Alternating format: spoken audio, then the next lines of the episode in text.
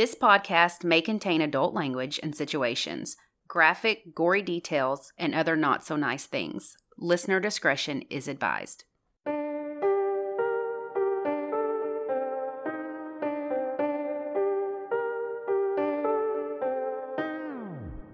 I'm Lacey. And I'm Ashley, and this is United States of Murder.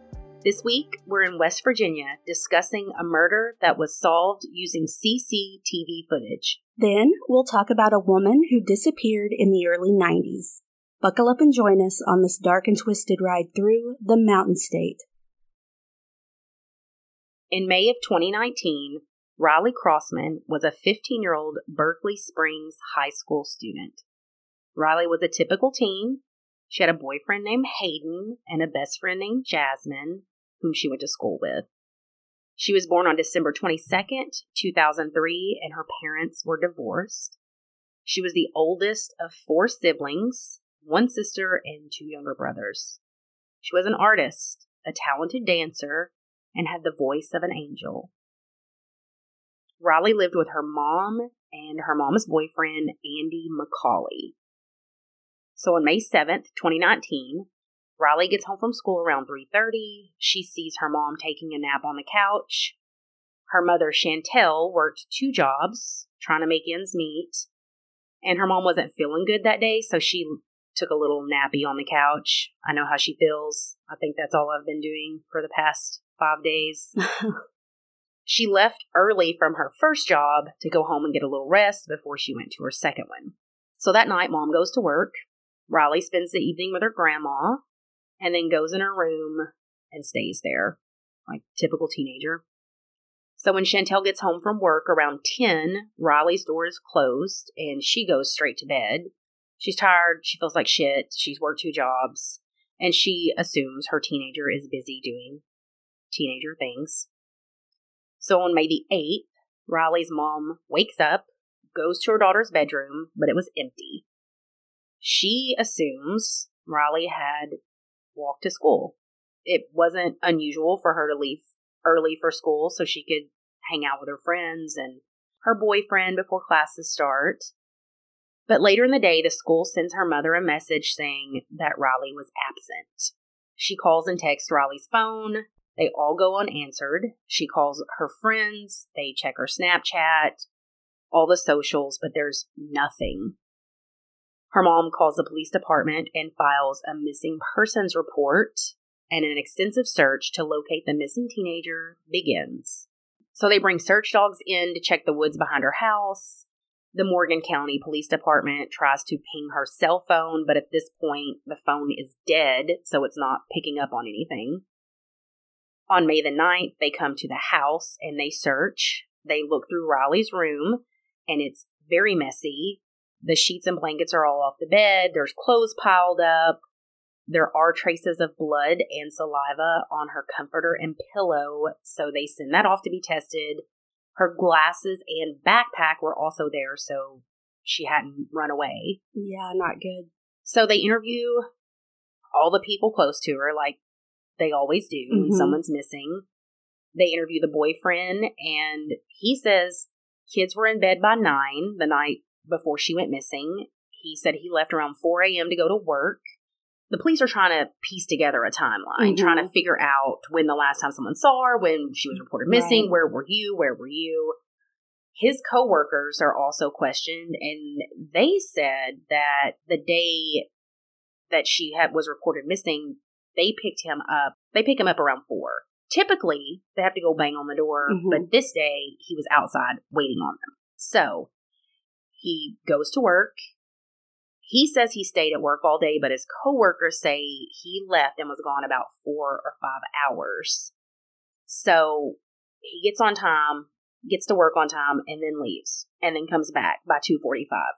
So he's called back in for more questioning, and he says, "Oh yeah, I did leave and go to another job site." So Andy does construction, like drywall and shit like that. He says he went to get some Coke. Mm. Not the kind you drink, the kind you snort. And he said he was only gone for about an hour. He mm. also told the police he had his had left his cell phone at home that night, which is why he didn't call anybody and let him know he was leaving. So the police are like, well, we can't trace his cell phone now if it was at home. So they have nothing to go on. They start asking if any businesses in the area have cameras that may have captured him leaving because they don't even know which direction he went Yeah. when he left. So the Hedgesville High School cameras show him leaving. Now they have a time and a direction.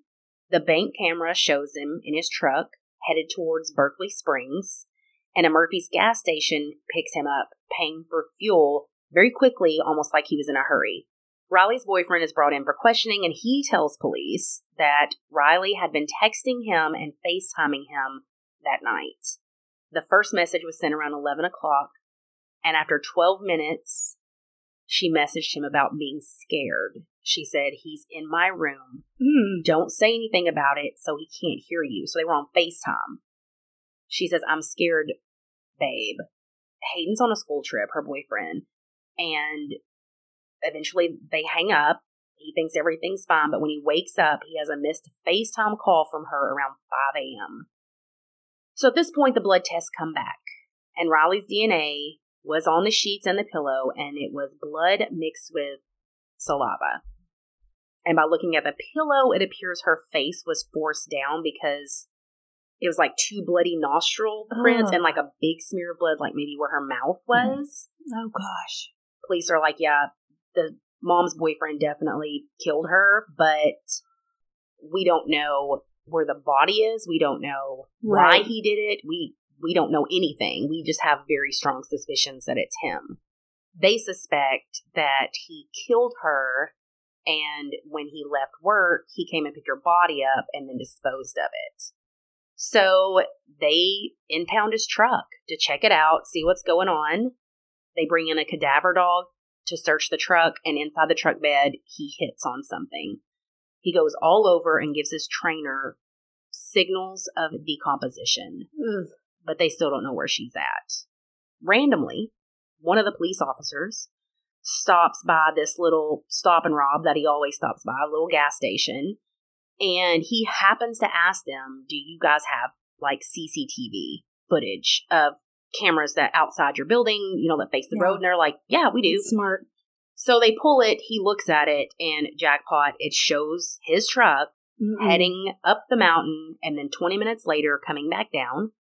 So police get a team and head over to investigate with cadaver dogs. They notice a group of vultures flying around Ugh. a wooded area, and this is where they found her body. The West Virginia Natural Resource Police find her deceased body at the 5500 block of Tuscarora Pike. The exact cause of death could not be determined from her autopsy. Her body was found in an advanced state of decomp eight days after she had gone missing. Man. And this was following the extensive search that included helicopters and over 300 volunteers. Her body was found over an embankment. She was wearing one shoe. The other shoe was found in the trash bag with her body. Mm. She had on red underwear and blue jean shorts that weren't buttoned or zipped, and they identified her through her dental records. Ugh. First Deputy Chief Medical Examiner said that the 15 year old's death was due to homicide by unspecified means. On November 4th, 2021, 43 year old Andy McCauley was sentenced to two life sentences with no possibility of parole. He was convicted of concealment of a body and death of a child by a custodian by child abuse. Ugh. The trial lasted just over a week and involved 239 pieces of evidence and testimony from about three dozen people, including her family members, friends, DNA experts, doctors, and law enforcement. One of the most chilling pieces of evidence was the jury was shown screenshots of the messages that Riley had sent her boyfriend the night before that said he was Andy was in her room and that she was scared. Oh God. Which makes you think that probably wasn't the first time No, probably not. that he had what a been creep. Yeah. So the prosecution showed the jury evidence of roofing screws from a Pennsylvania manufacturer that were being used on a project that Andy was working on, and those screws were also found on the road uphill from where her body was found. Drywall mud had been spilled out in the back of his truck and was also found on Riley's body. During the sentencing, prosecutors pointed out that Andy knew exactly where Riley's body was while he and the community searched for her. So he helped them, That's messed up. looked for her. So police think he went into Riley's room to assault her, and she fought back and he suffocated her with a pillow. Like sexually or just It just says assault, but I'm assuming Yeah. that's what it what means. else would his motive be? Yeah. Ugh. But if it hadn't been for those cameras, it would have been really hard Yeah, for sure. for someone to prove A, that he did it, and even harder for them to find her body. Yeah. And you know, her mother has so Ugh. much guilt for bringing this man not only in their lives, but into their home. I wonder if he had ever done anything creepy. Not He- necessarily to her daughter, but like just in general. Yeah, I mean, he had multiple arrests before this, but it was for drug charges and, Yeah. and things like that. Nothing. Yeah.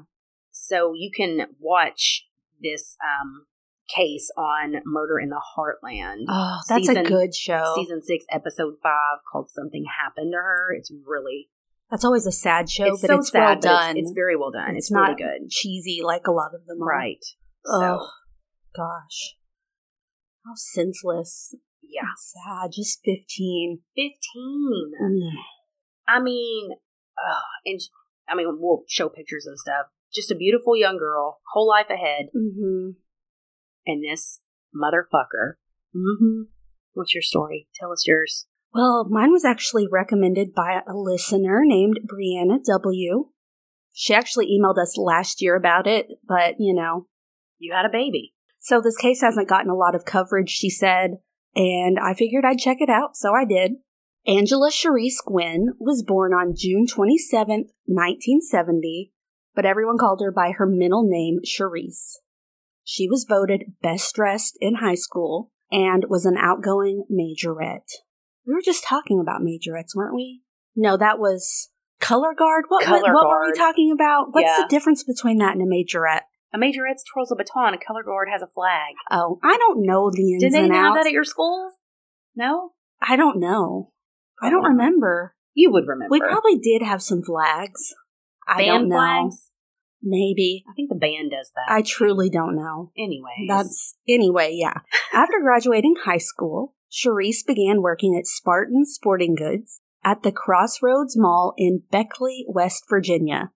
On Halloween of 1991, Cherice was at work and dressed up as Dolly Parton. come on, Dolly. Yeah, she had big blonde hair, so oh, I thought you were going to say something else. And I don't know about the other stuff, but she, you know, that to give you a sense of what she looked like, beautiful big blonde hair. Well, a man named Norman Stephens was there making a delivery, and Cherice caught his eye.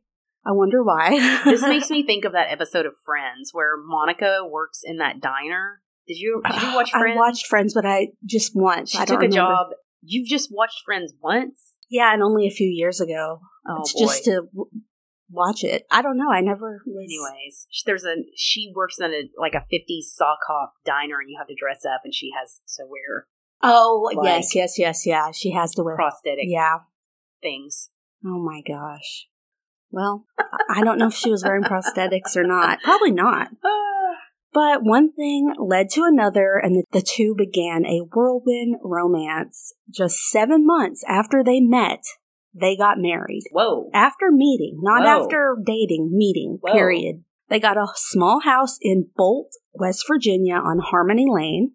This house was on a 98 acre farm that belonged to Norman's family. I can't even imagine how big that is. It's big. 98 acres. Man. After the two settled down, Cherice began to withdraw from her friends. No one knows why.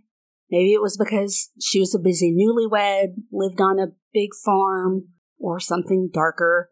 We don't know. She also quit her job within the year and dropped out of college. And she didn't have children, they didn't have kids. So, not a whole lot is known about what went on in their relationship. But since Cherice had distanced herself from others, no one really knew what the issue was. But in the fall of 1993, Cherice called her best friend and told her that she and Norman had a big argument. We don't know what it was about, but she asked if she could move in with her best friend while they straightened things out. Her friend said, Yeah, of course. Mhm. That very night, her friend got the call asking her if she knew where Cherice was. Cherice disappeared on October 1st, 1993, at the age of 23 years old. So, according to Norman, Cherice drove him to work on George Street in Beckley in the couple's 1993 white Dodge Daytona, but she never showed up to give him a ride home. He said he had to catch a ride with a coworker, but did not tell police who this person was. And why didn't police ask him or push for that and get You can't just say, I'm not telling. yeah, they didn't push for him to give him a name. I mean, you need an alibi, right? We've literally seen videos of police strong arming and Right. beating the shit out of people to get an answer, but oh, you don't want to tell us? Okay, good enough. Thanks. For real. You're, you go on. And we never find out who it was. Oh my god. No. So allegedly, Cherice called him later that day from an out of state location and said she wasn't coming back. He told Cherice's mom on the phone Cherice had left him and he didn't know where she was. So all was fine. She drops him off at work and then she's like, I'm leaving you, but, and calls him to tell him she's leaving him. You know what I Mm, mean? That part's weird. It's like, I don't know. she's gonna call you to tell you, It's over. just leave. Just leave. Or tell him and then Uh, don't wake up early you're and there. drive him to work. Oh god. you know? oh god. People break up different ways. Yeah, that is true. We've seen it in our friend group. That's true. So he said he had no idea where she was, but the call was out of state. And Cherice's 1993 white Dodge Daytona also vanished, which is odd because that was his car too. It vanished for only a month. It mysteriously reappeared in the parking lot of the UPS store on Georgia Street in Beckley, where Norman worked. So, in his own work parking lot, it Mhm. returns. Hmm. Yeah. No. Norman said that someone had placed the keys over the sun visor. That's so nice of them, you know? they just need They stole it and brought it back. they wanted a month long joyride. They're like, here's here you go. He sold the car later that month. Again, the police didn't search it or take it in for anything. So Norman never reported Cherice's missing. And on September 12th, 1994, nearly a year later, the family reported her disappearance to the authorities. I'm guessing it's because in the beginning they thought maybe she did just leave Norman and wanted to get away. yeah. But then as time went on, they got more and more worried like, no, she would call us, she would let us know where she was. She was a daddy's girl, she was close with her family. She no would call somebody Yeah. and vent or she wouldn't just ditch No. all of her family No. members. And she didn't have a bad relationship with them. So her dad, Tom Gwinn Sr., searched for Cherice, hired investigators, and put up flyers alongside her brother Tommy. According to a private investigator hired by Tom, she may not have dropped Norman off at work. The investigator found evidence that Norman may not have even worked on the day Cherice disappeared. What this evidence is, it's a secret, Oh, but jeez. he found something out.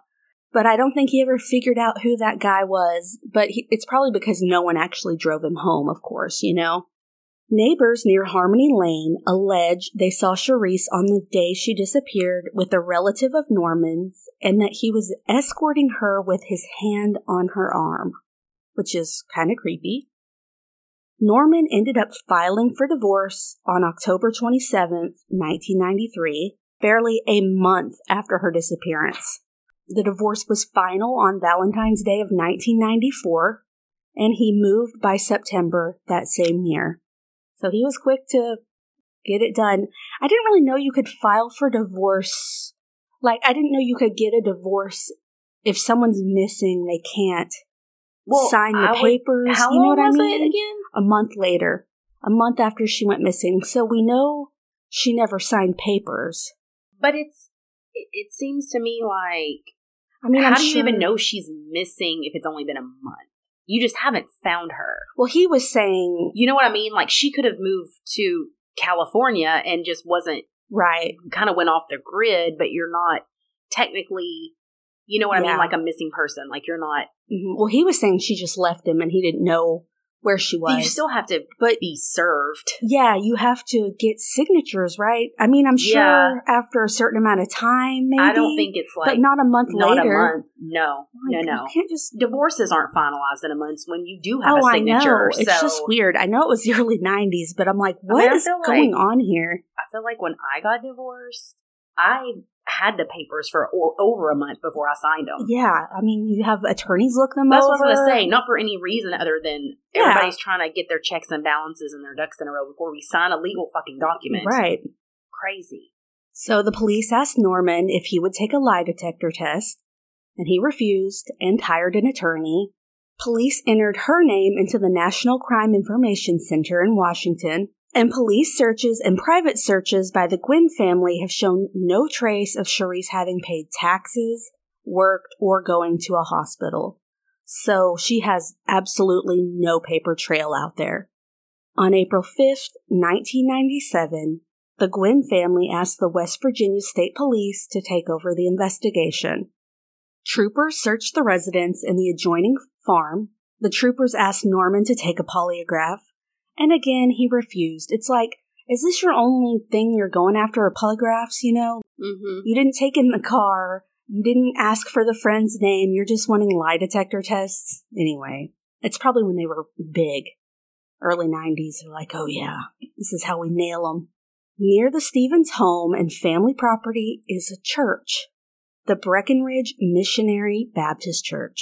During the time of Cherice's disappearance, there was some construction going on there, and an old septic tank was blacktopped over and is now part of the church's parking lot. The Gwinn family made efforts to try to get authorities to search the church's property, but the church did not want to cooperate. The Gwinn family even offered to pay for all the work and repairs. Basically, they wanted authorities to dig up the section, you know, that was blacktopped Mm-hmm. on the parking lot, pump out the new septic tank, and see if anything was there. Because it was open during that time. And it just seems odd that a church would refuse this. Very odd. They're not losing money, it'll be repaired. Mhm. But turns out some of Norman's family members are members of the church, and some are involved in leadership roles. They said, the church said if they wanted to dig, they needed a warrant. I mean, they were probably advised that by the, I mean, it's their right, attorney. sure, but it's still like, geez. But without probable cause, they couldn't get a warrant, so, you know, Mhm. Questions quickly spread throughout the area as to why the church would refuse. Lifetime resident Eddie Lester, who lived next door to the church at the time, allowed authorities to pump out his septic tank. And when asked what he thought about the church's refusal, he said, Sure looks suspicious to me. Another resident named Freddie, they're all, all these residents, Eddie, Freddie, I don't know. Freddie said there were at least two other deaths close by the church. In 1957, a teen boy named Leon Stephens was found dead in a small pond of water behind the church property. Ugh. His school books were found at the pond beside his neatly folded clothes. Aw. They speculated he wanted to go swimming and somehow maybe experienced leg cramps or something and drowned, which is possible. The water was approximately five feet deep. I don't know. I mean, I it could happen drown. For sure. If you're having feet. if you're having a leg cramp, you know. Mm-hmm. Well, Leon was the grandson of Deacon Jake Stephens, so a relative of Norman's. In 1971, another woman named Joanne Honecker disappeared from the exact same area. There were numerous searches, but she was never found. Her husband, Dennis Dvorak, told people she had run off toward Cleveland, Ohio. I don't know what made him think of that. That's a good destination. He said he allegedly went to Ohio to look for her for a few days but did not find her. Then her body was found propped up beside a tree near the cemetery in Breckenridge Church. The search party had canvassed that area just the day before. Her body was not there, so it was after the fact. Oh boy. There's a lot of rumors in the area, which isn't unusual with disappearances in a small town. The Gwinn family keeps hanging up posters of Cherice, and witnesses allege that the Stephens family are tearing them down. This is just hearsay, but there's also a rumor that Cherice was actually last seen with the church leader Tom Harmon. Neighbors allege that this was the man that was escorting Cherice. You know, the the guy that had his arm around her. And then reports surfaced that Norman's grandmother knew what actually happened, but refused to answer deputies' questions with anything helpful. See, Again, another rumor. What? I don't know. From 1993 through May 2014, Cherice was categorized as a missing person, but on May 6, 2014, the Gwinn family had Cherice declared legally dead. So now the case is a homicide investigation instead of a missing person, so it's more serious for the investigators. So they were finally able to search the church's property in September 2017, and they accessed the old septic tank, but they could not find any clues. Regardless, her brother Tommy said he's not giving up. He says that he feels like they've only scratched the surface and he is dedicated to finding his sister. I guess I just don't know enough about septic tanks. They're not that big, are they? I mean, I know they're big, but I were had they thinking one, that they were that her body was in there? like her body was hidden in it. But you would have to dig up the ground, take the top off the Well, septic it- tank. It was open because of the construction, Right. so it was already open. Like someone could throw her in there, seal it up. cover it up, and then they were blacktopping over it and making a parking lot. so, then they wouldn't. like yeah, that's true. They wouldn't. Uh, yeah, you're right. kind. But you know, septic tanks get full and need pumped. That's why you can't flush tampons. yeah. I don't know. If a tampon Well, it was will fuck up a septic Tank. it was the I'm old- sure a body would. no, it was the old septic tank, so it wasn't being used. Okay, I'm sorry. No, no, I didn't. I don't think I made that clear. So there were two. Se- uh, they had a new Okay, tank. Yeah, This I was an like, old one. Something? That's why they were blacktopping Okay. over it and whatever. They didn't Okay. need to use it. So that's Thank the you. perfect place to it really is. hide a body. But when they dug it up, There was nothing. there was nothing there. So I don't know. But Cherice's father Tom passed away on March 5th, 2008, without knowing the fate of his daughter. He has been quoted as saying, When I enter heaven, I'll know what happened to her. Oh, that's sad. I know. The Gwinn family is offering a cash reward of up to $5,000 for information that leads to an arrest in the homicide of Cherice. Her aunt said that being able to bury her remains would put their family at peace. They don't think, well, I don't want to say no one thinks, but it, they feel like something bad happened. And they want her remains, which I understand. Her brother Tommy said, having justice to whoever did whatever they did to her and took her away from us, and closure, which we will never have 100% of, but at least we will know exactly what happened, and that's our main goal. So if anyone out there has any information on this case, please contact Crime Stoppers at 304 255 STOP. And Brianna, who recommended this case, said her mom and aunt went to school with Cherice Oh my gosh. and knew her back then. And um, Brianna is from the same town, so that's how she knew about it. That's yeah. awful. It is. Missing persons cases are just, They're always terrible. It's wild that there's so many, sounds dark, but bodies to be found. We're not just finding them constantly. Yeah. It's awful to think so many people out there have loved ones who just disappeared into thin air. Right. I mean, they didn't. Something happened to them, Yeah. but just to think that, like, your sister will or brother may just be gone. yeah, any answer is better than no answer. Yeah. The Really. finality of something is better than nothing. Yeah. Anyways, that's terrible. hmm Well, we've been snowed in and miserable, everybody. This, This- is the first person. Lacey's the first person I've seen since Sunday. You're the first person other than Samuel and my baby and Well, I delivery men didn't, and I didn't. plumbers. I didn't count Max or Yeah, Wendy, my dog. yeah. But Well, oh my. So I didn't even talk to you last week. So let's go back. We had a tornado warning Oh yeah, Did that get to you too? yeah. But I was asleep. It's 12:30 a.m. The baby's asleep finally. The alarms go off. We're in our shelter. I'm holding the baby. He slept through it Where did you go? Under your under stairs? our stairs. That's why all that crap's in our hallway. I didn't pay attention I keep telling Samuel stop putting all that there because then you have to take it all out. to take it all out. yeah, we don't have time for that I'm like, listen, we get under there too often. now. There's too many too many tornadoes, in. Arkansas. We need this space Were clear. you freaking out? yes, Was it because of last year. You know what I mean? Was it a different type of anxiety now that you have a baby physically outside your yeah, body? Yeah, I'm like, oh my gosh, not a, not again. Thank God he slept through Oh it. yeah, he just slept. And then when I went to put him down, he woke up, was awake all night. I got zero hours of sleep for the first time, like zero. It was awful. And then we get a snowstorm. Well, I forgot to mention that day of the tornado warning, it was 60 degrees. Uh-huh. A few days later, it's below freezing. That's why I'm all congested. Snowstorm. I'm done with it. I'm done with winter. This is Arkansas, folks.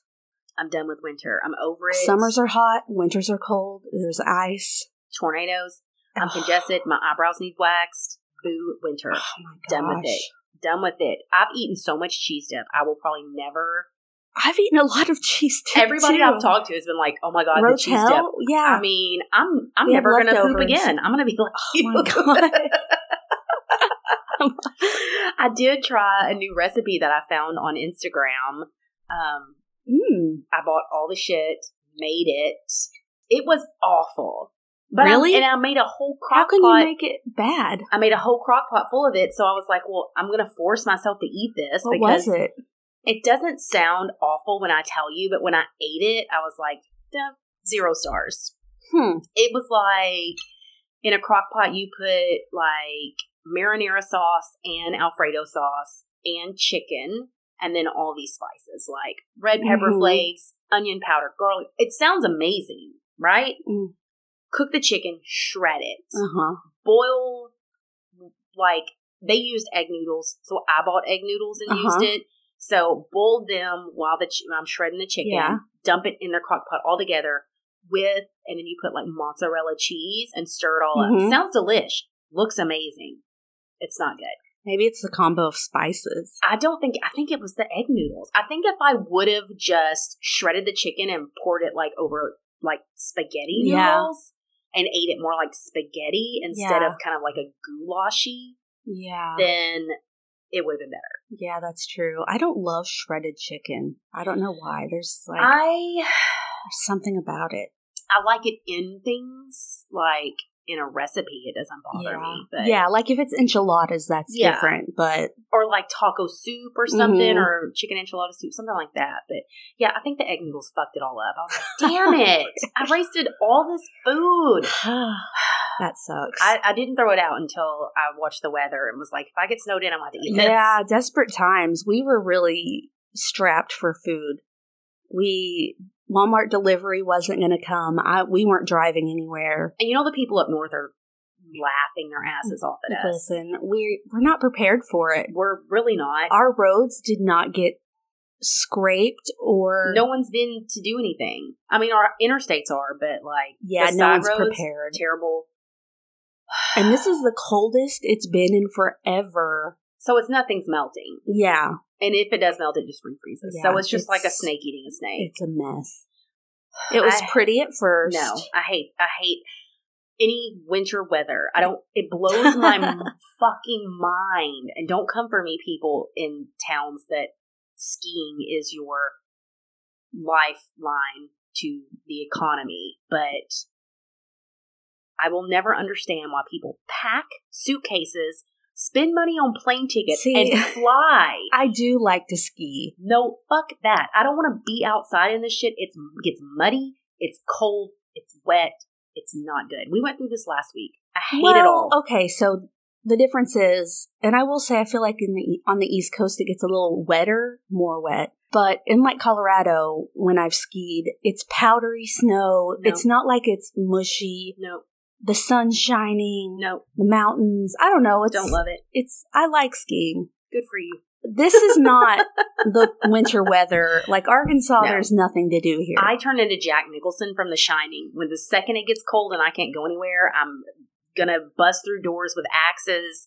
Um, I'm pissed off. My hair's flaring. well, that I have a sweater on. that Just- reminds me. No. So I'm still watching The Real Housewives of Salt Lake City. And I'm on season two now. okay, Well, it's always snowy when they're filming there, and they're shoveling their driveways. I can't. I shoveled my driveway yesterday. Ugh, I feel like I have cracked fucking ribs because I'm that out of shape. It's like I've pulled. I couldn't live that life.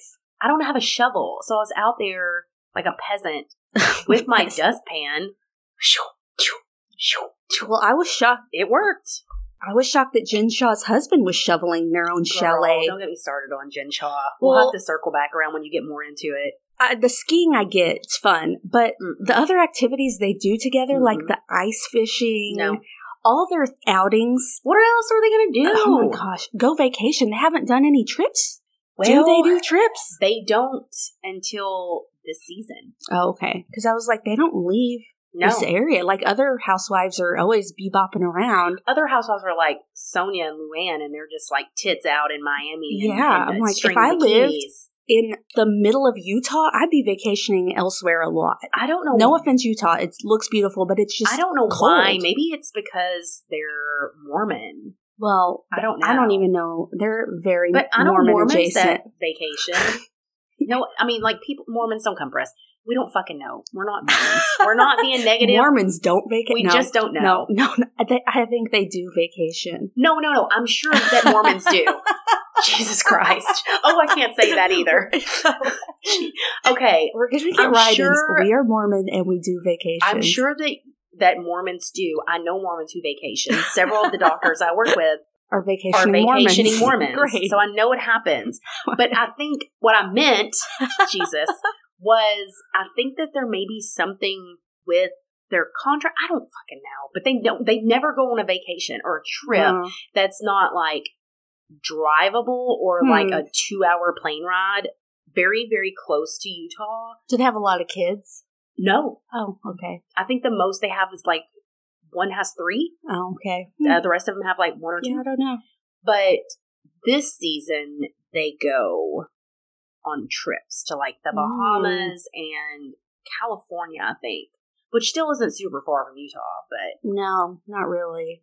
anyway, If you're Mormon, where do you vacation? They're not listening to us. They've stopped a long They're time stopped. ago. They've oh boy. stopped. We- But it's an interesting show. I like it so far. It's so good. I'm I don't know. I'm really liking Heather. I'm going to be I honest love with Heather. you. The moment she pulls a churro out of that fire, I'm like, that's me. Heather's Do one of not my favorites. wait waste a churro. Heather's one of my favorites. She's always like ordering the food. She's that's She her doesn't care. priority is food She doesn't care. and drinks. I love it. I love like- her. I think she's great. She's my favorite. She wrote a book called Bad Mormon, Oh, and it's all about her I'll have to read that. leaving the church. Hmm. Yeah. So, anyways, Gosh, they do write letters and kick Yeah. people out. That's for sure. so. Do Catholics get letters when they're kicked out, or Catholics don't get kicked out, girl.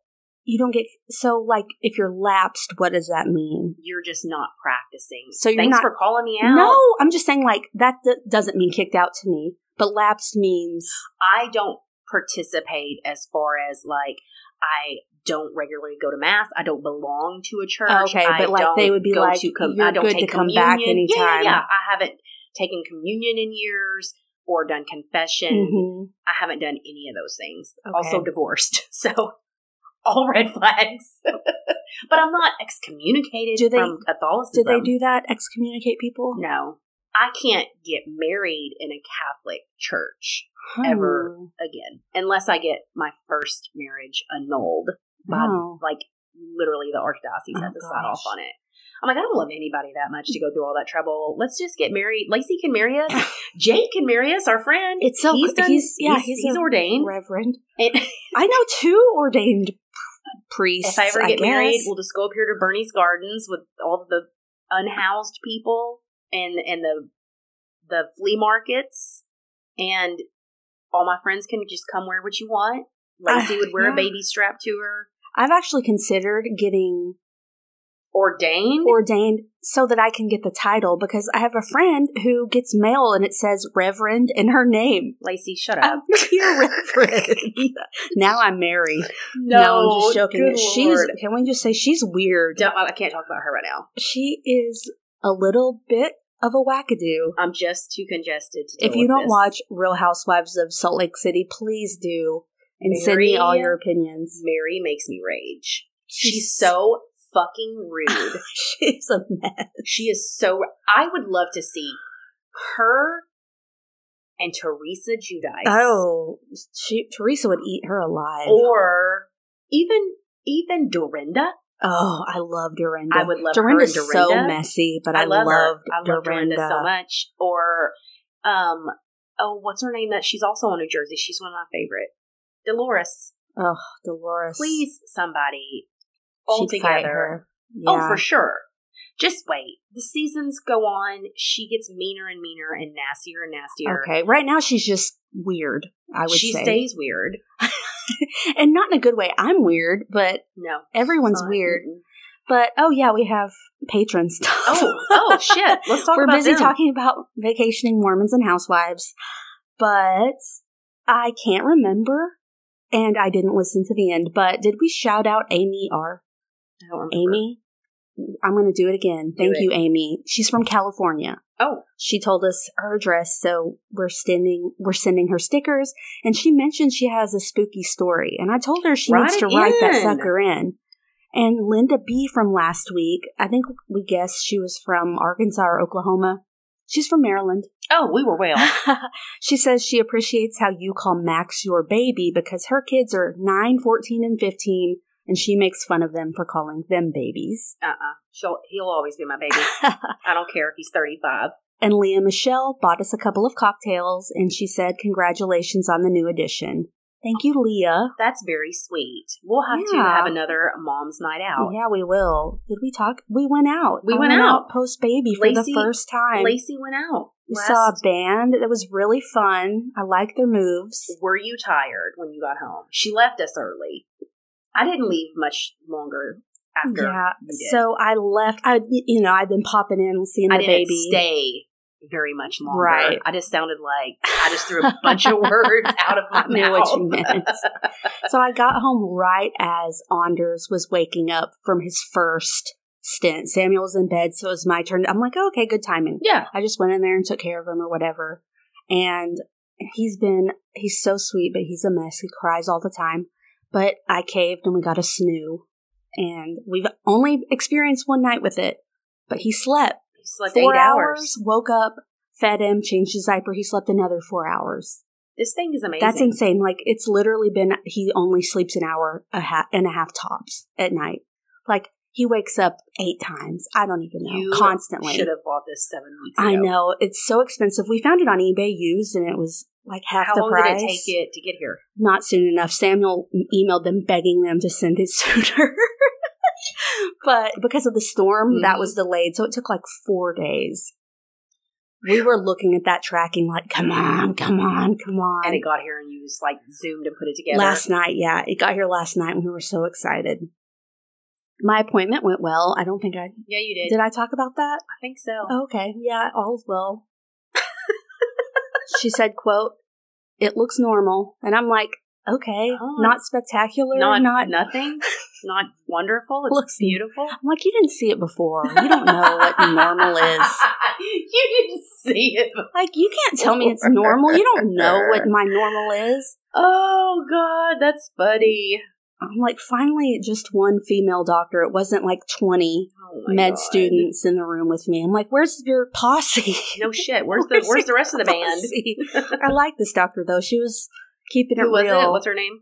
You won't tell me on the air. she was talking about her sex life after Oh, she had a baby. Oh, She was just telling. She was talking about her tear. We were tear talking. Welcome to my tear talk. so it's always better when you have someone that you can relate Yeah. to. she was like, "Ooh, I had a second degree. I can't." Ew, no, Yeah. I don't have any tears. No tears. She was nice though. well, I guess.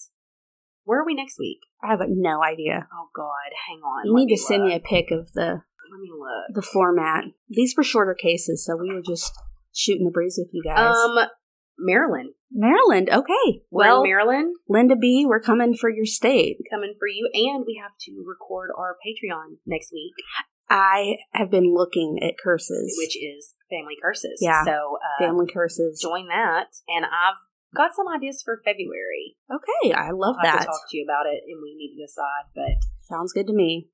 anyways, I have to go. You can stay and record if you want to, Lacey, but Nah.